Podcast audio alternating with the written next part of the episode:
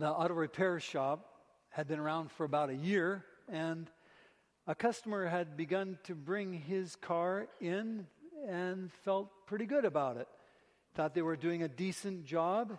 People in the community seemed to respect the company, and it appeared that the business was prospering. The owner was respectable, the employees helpful, efficient. Then one day, one of those particular customers that was a part of that auto group uh, was in a different part of town and spotted what he thought was something really odd.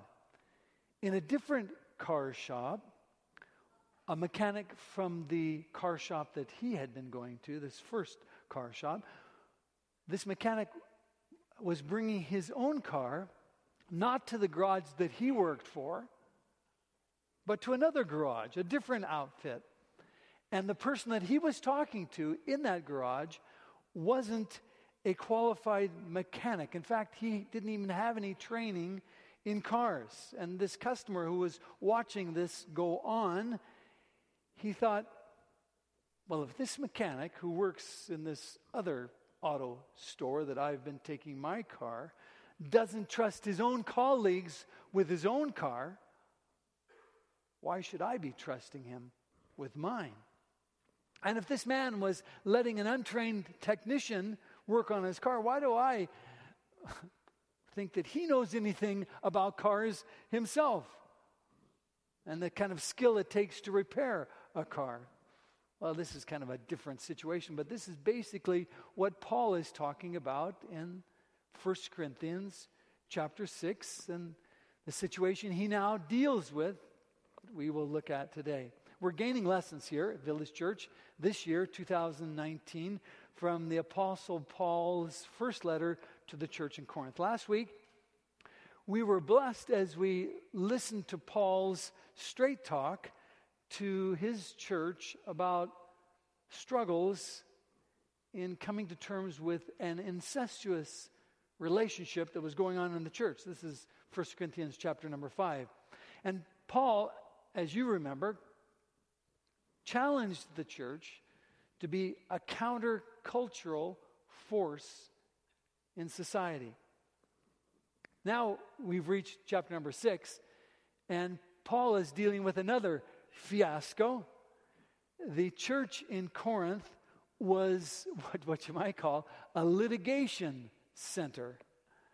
The Christians were suing fellow Christians in secular court. Instead of being a Christian community, being accountable to each other, responsible to one another, and adjudicating disputes within their congregation that arose with the justice and morality that, that God would give them, according to the biblical guide, guidelines that were clear from His Word. They were settling disputes in the church by taking them to the civil court system, the Roman system in Corinth.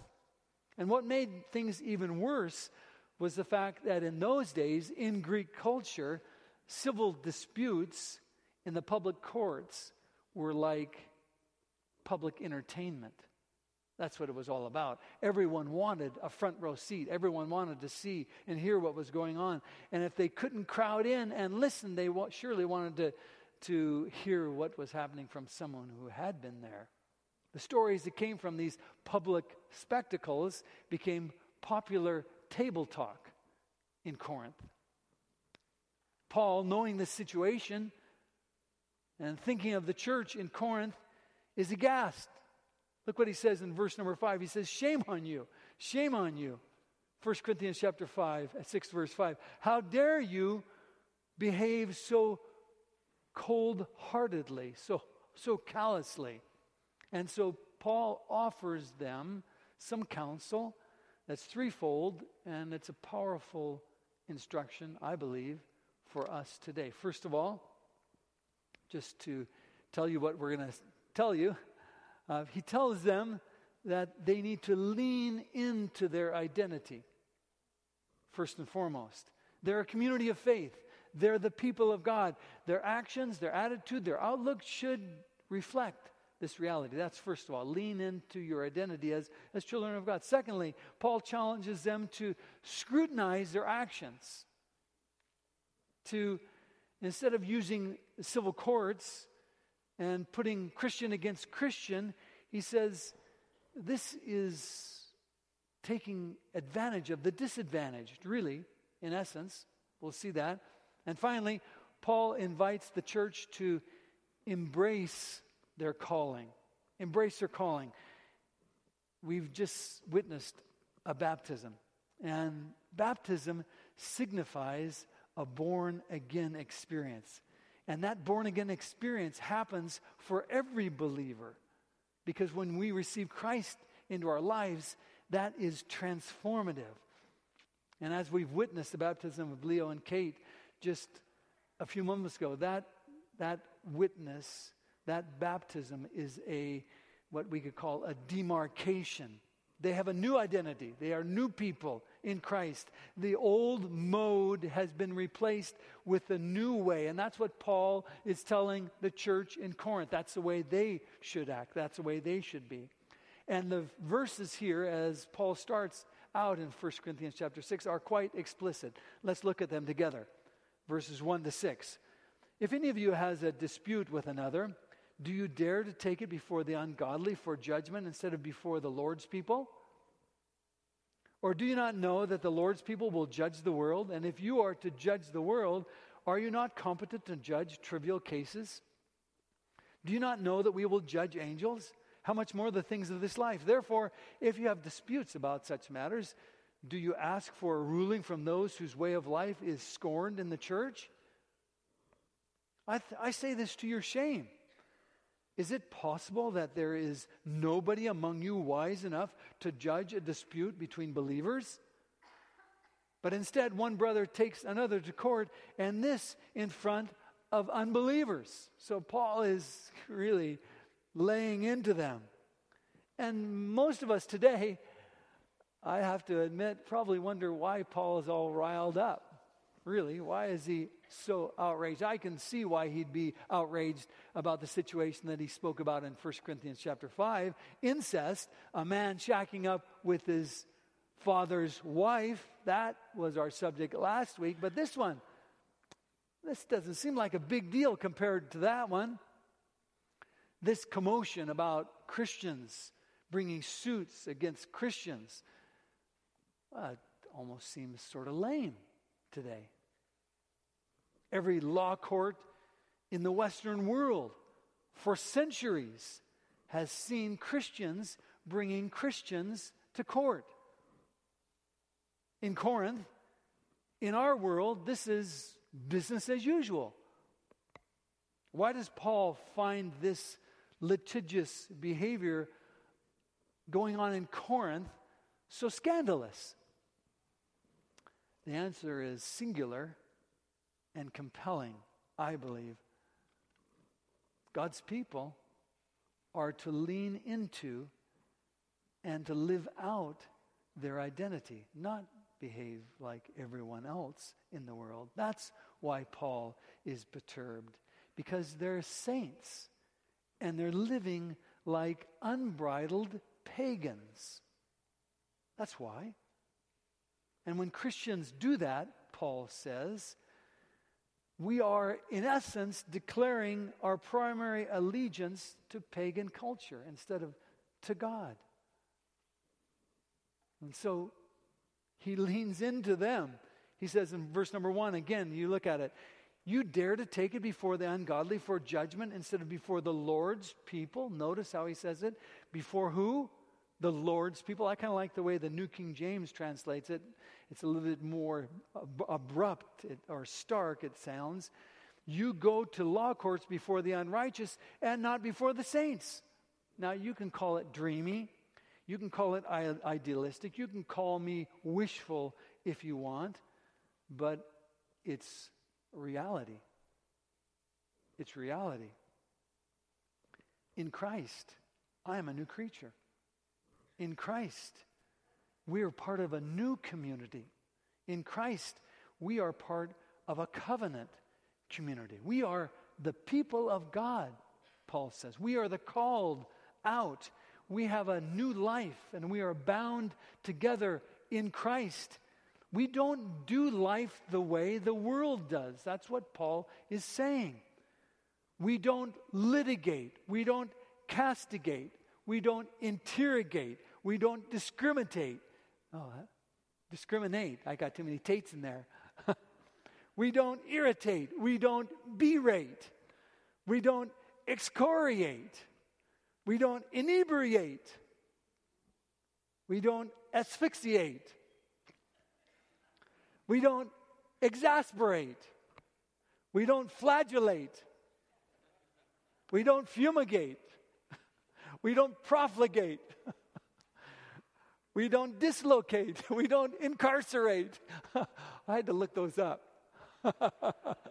I could keep going. There's a lot of H's in there. But we don't do that. We are not that. We are not that community. We are God's people. We do justly. We love mercy. We, we walk humbly with God. That's what we do. That's what we are. We always protect. We always trust. We always hope. We always persevere. That's what Paul says. We were once actioned by envy. We were once actioned by self seeking, by payback. But we aren't anymore. We no longer delight in evil, but rejoice in the truth. 1 Corinthians 13. You see, a new reality has transformed us. A new reality now possesses us. I, I kind of like the way the Message Bible catches the dynamic in this verse. Notice what it says I say this as bluntly as I can to wake you up to the stupidity of what you're doing.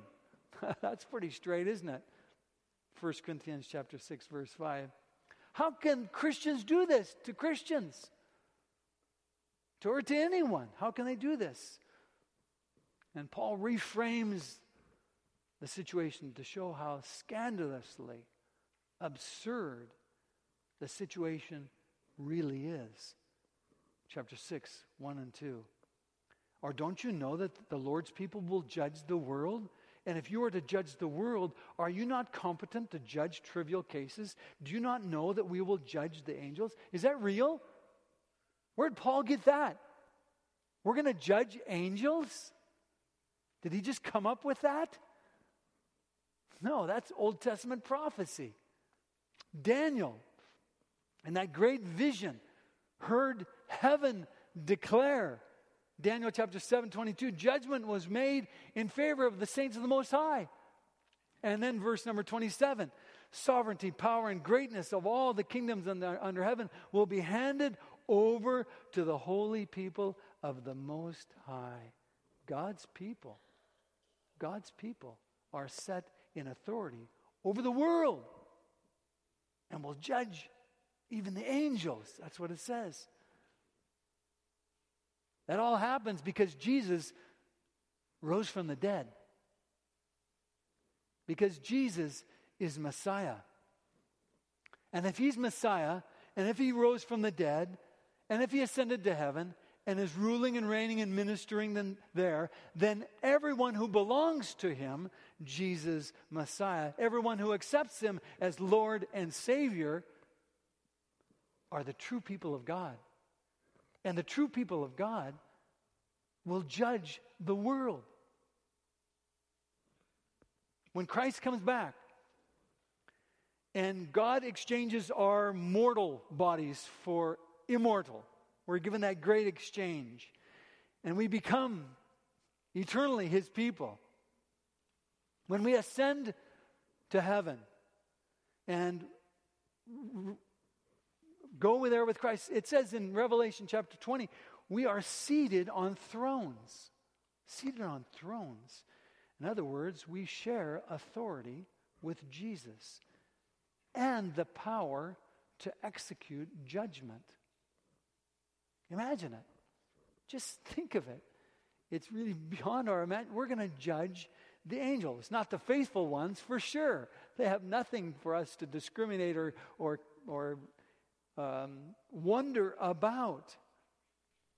But we will have an opportunity to look carefully into the unfallen angels and the, the leader of the pack, the accuser, and his de- demonic army, who, ever since the beginning of rebellion, has sown discord and despair and destruction on earth, in heaven, and in our lives.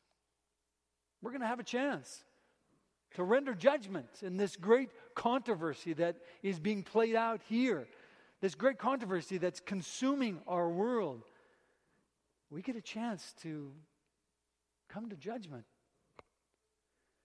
and choose to believe God instead of the accuser.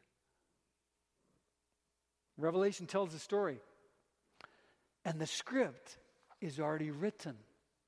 The script is already written. It's called the Song of Moses and the Lamb. I want to sing that song. I want to sing that song. Let's practice it together, shall we? Say it with me. Great and marvelous are your deeds, Lord God Almighty. Just and true are your ways, King of the nations. You alone are holy. Your righteous acts have been revealed. Yes, we get a chance to judge the world, to judge the angels. It's true, it's our destiny. It is. And even though at this moment they may look like a long shot, okay? We look, may look like an unlikely crew to be judging anything or anyone. We ought to lean into this truth because it's the truth. It's the truth. Grade school happened for me a long, long time ago. Most everything in that era is gone from me. from me. But I still remember just tidbits. It was when I was in the sixth grade, maybe seventh. I'm not sure exactly when, but I was a one of the student body leaders, officer, and I was also a rambunctious kid. I know that's hard to imagine, but I was. The teacher was out of the classroom, and I was in it having fun. I was basically twirling a classmate by his arm around and around. And it was fun. I wasn't beaten up on it. We were just, you know, doing what sixth graders do, at least what I used to do. And the teacher came back into the room right in the middle of my antics, and she asked me to leave the room with her one more time. and you know, I can't remember the words of her speech. And you know, I can't remember hardly a thing that happened in, in that era in my life. It's all gone from me. But I still, this one incident is imprinted on me. She said something like, How can you act like that? How can you act like that? I knew what she was saying. You're supposed to be a leader, a student leader. what are you doing? You're a class officer, not a class clown. And I have to say, that's basically the same message, isn't it? That Paul is telling us today. You're the people of God. You are saints of God. Imagine it. What we do and who we are is a picture of God's kingdom. Unbelievable. Have mercy. That's what I got to say. Have mercy. We're going to judge the angels. Glory to God. But if that's happening then, we better press into this now. Huh? That's what Paul's saying. We've got to be what God calls us to be. And that's Paul's first message to the church in Corinth. He calls us saints. He says, You're the equipped of God. And God is empowering you, God is enabling you, God is with you to make a difference in your life. And so, whatever decisions we make, whatever relations we build, or repairs we make, or fences we mend, we ought to be making them in the light of who we are. When we're facing challenging disputes, we ought to follow in the footsteps of Jesus, who taught us how to deal with those things in Matthew chapter 18, where he said to personally pray first and examine our own motives, what's going on in our own heart and in our own actions. And then, first and foremost, seek reconciliation, seek understanding, seek restoration of the relationship personally. But when that eludes us, and sometimes it does, then we are to seek the help of the church and resolve it. Try to be reconciled. But when disputes and differences even go beyond that, when they unravel beyond this point, it might be well to, for us to seek help, for, seek reconciliation from maybe Christian mediation services or something. But our calling is not to be world conformers, but world shapers. World shapers, that's what we are. are. God calls us to conduct our affairs in such a way that we show ourselves to be the family of God, to be children of God, to do justly, to love mercy, and to walk humbly with Him. Well, secondly, I told you there's three points. The second point is that a serious consequence of litigating churches like Corinth was is that it puts member against member. And that's not supposed to happen in the body of Christ. We are family, we are community, we are brothers and sisters in Christ. We are. When we say yes to Jesus Christ, when we say yes to Him, it calls us to a unity. We become, as Paul says, we're going to look at that a little bit later in our, this series, we become the body of Christ. We are individually members of that body. And it makes about as much sense for me to complain about someone else and berate them and judge them as it makes for an eye to complain about the hand or for the, I don't know, the ear about the toe. This is the second point that Paul wants to bring us to in this passage. The second point is that he's concerned that this, these disputes that are going among them in their midst is not only compromising their witness, it's also creating an abuse of power in the body of Christ, where the privileged are taking advantage of the underprivileged. Now, how do I know that? Well, recent historical research on the court systems in the Roman Empire has shown that there was a strong systematic bias in favor of the wealthy and the well heeled. Are you surprised? Are you surprised? I'm not. It's nothing new. The overwhelming majority on record of civil cases were brought by the wealthy and the powerful against people of less status and less means. That's historical record. And in addition to this, the judges themselves were part of the privileged class. Now, put that together. So these judges would ordinarily give preference to the testimony of their peers. And the privileged class, well, they had the funds to make all this happen. And they had the money to hire a professional to argue their cases and the extra cash that was needed to bribe the judges. That's what was happening. Here's how a writer during this period of history put it Of what avail are laws to be where money rules alone? This is back in the time of Jesus, or after the time of Paul, this writer. Of what avail are laws to be where money rules alone?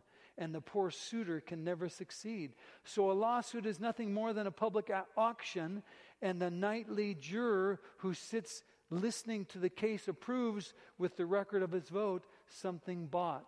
And that's something. Sounds like something that could have been written today. And Corinth was no exception to this picture.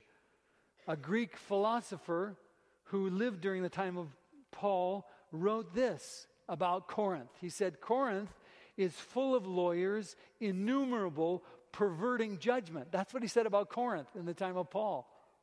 Huh.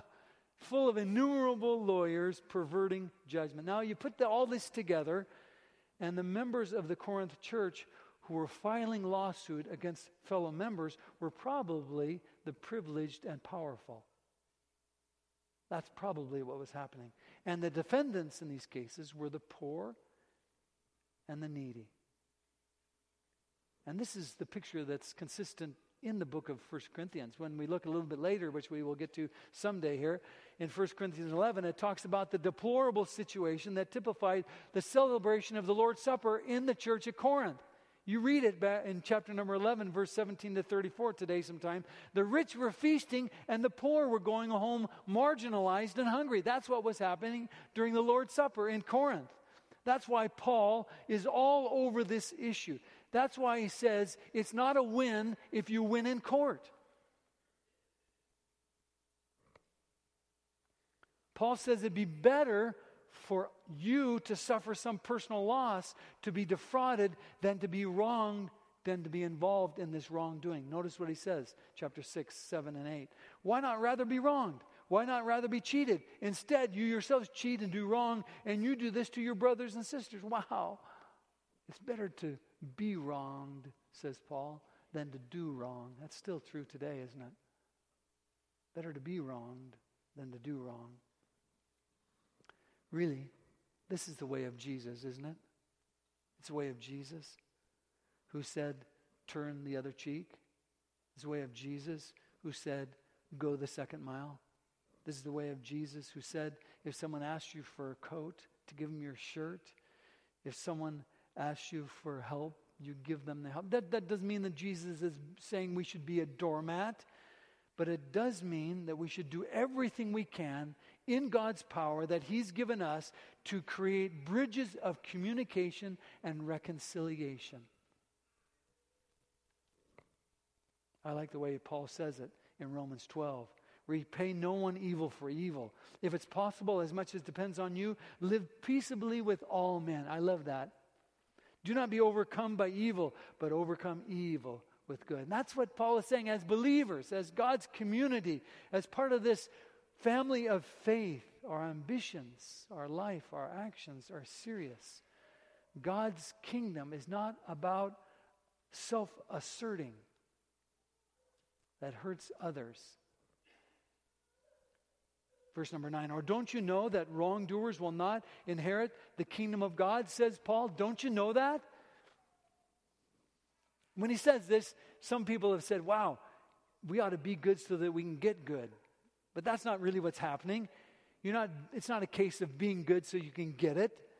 We don't refrain from litigation. We don't refrain from lawsuits because it compromises our long term prospects. That's not, it's not a business transaction. Rather, it's the actions, it's the attitude, it's the behavior of someone that is a follower of Jesus. And it's inconsistent to do otherwise. As baptized, confessing, full fledged members of the body of Christ, of ch- the church of God, we have a new motive. We have a new identity. We have a new influence.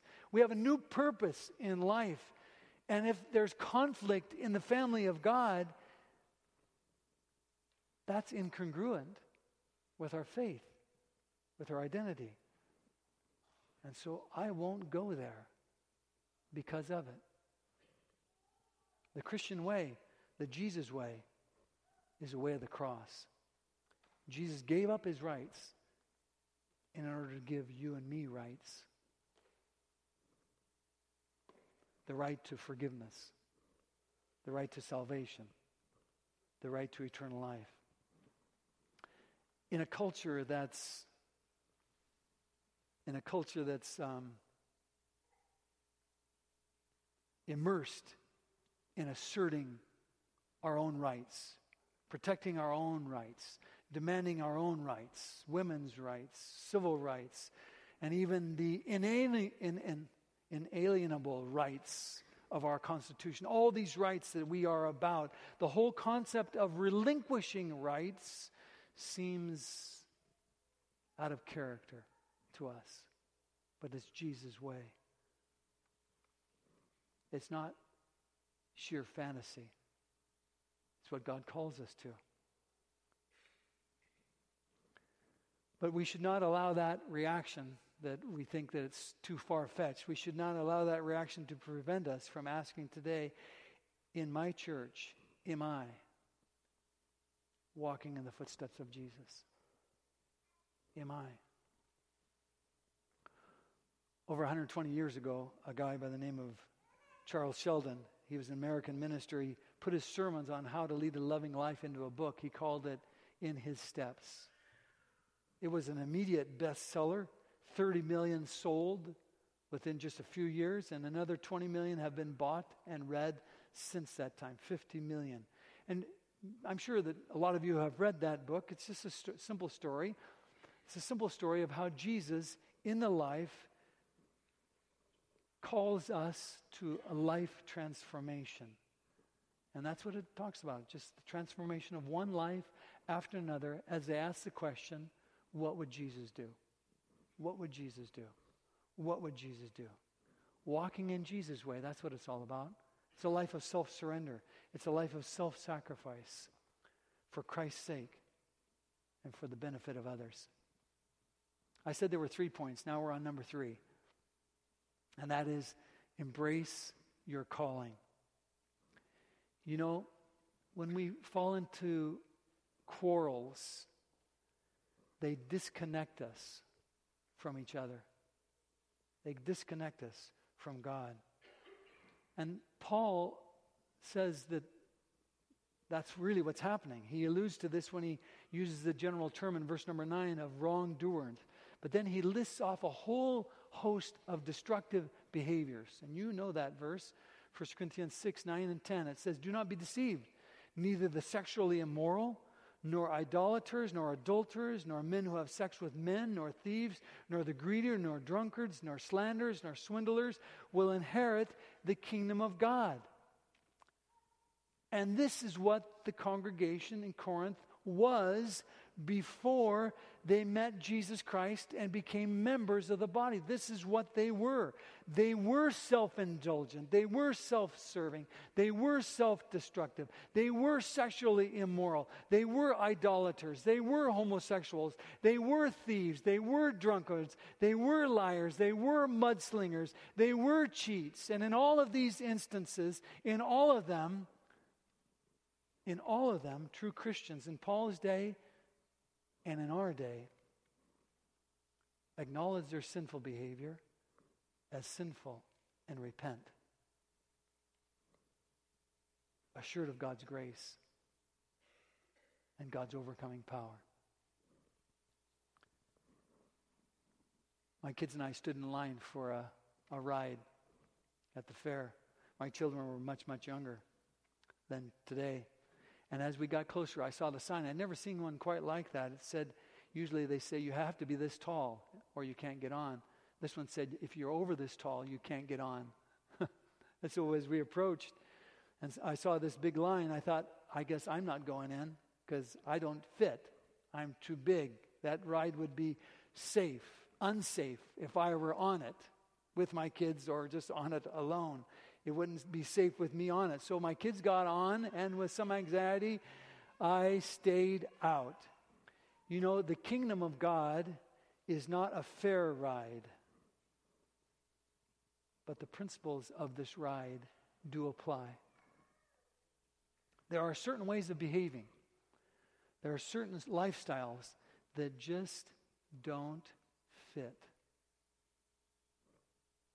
This doesn't mean that God is arbitrary. This doesn't mean that God is capricious. He's just come up with these ideas and made them rules. He's not willy nilly about these things. That's not the way He does it. Many, think, many people looking at Christianity think that that's exactly what we're about. They grumble against God and against the church and they say this is such an unfair system. Rather, it's really just the Creator God unveiling his genuine model for humanity in Jesus Christ. That's really what it is.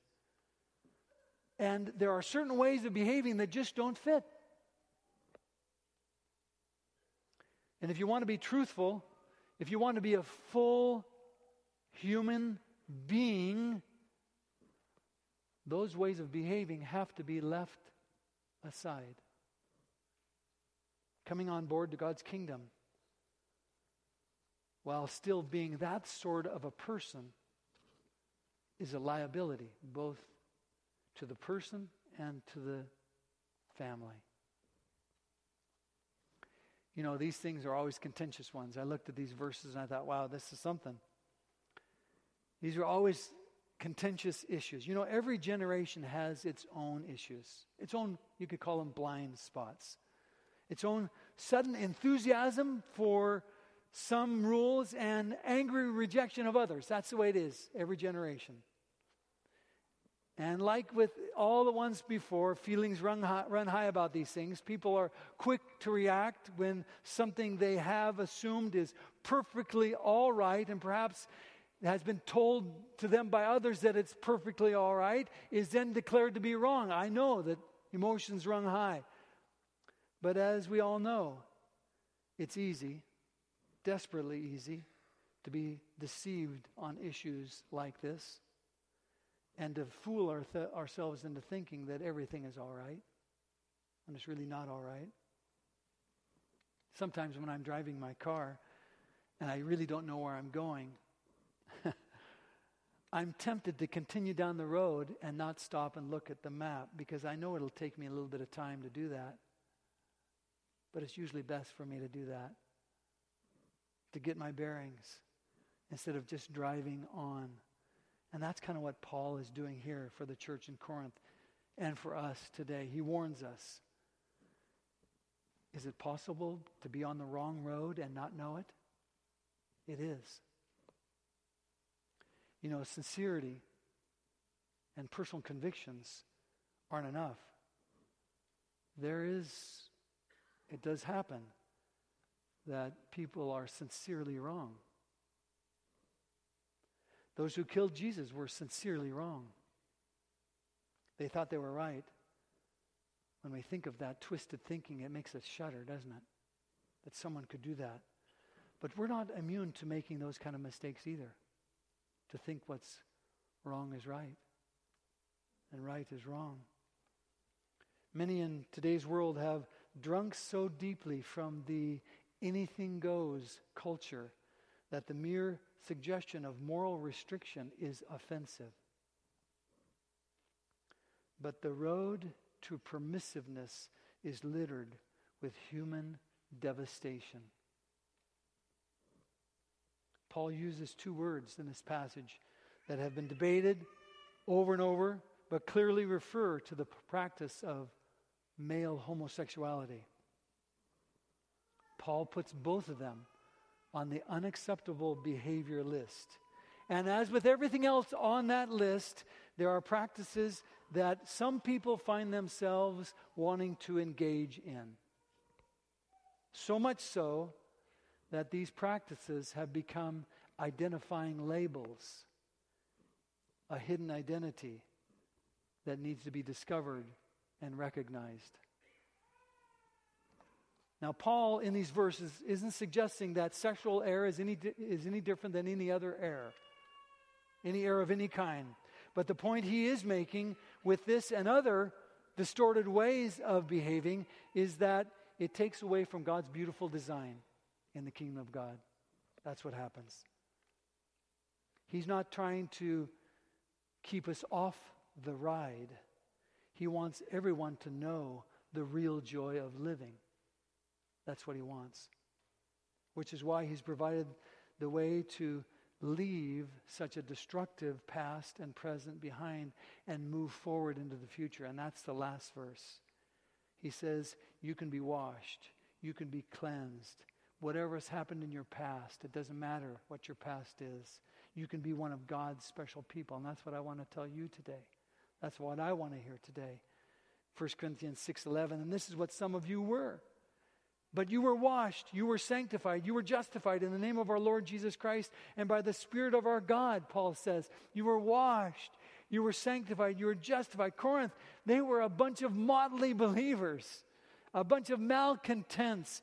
And I have to say, so are we. So are we. But we've been washed. Huh? We've been washed.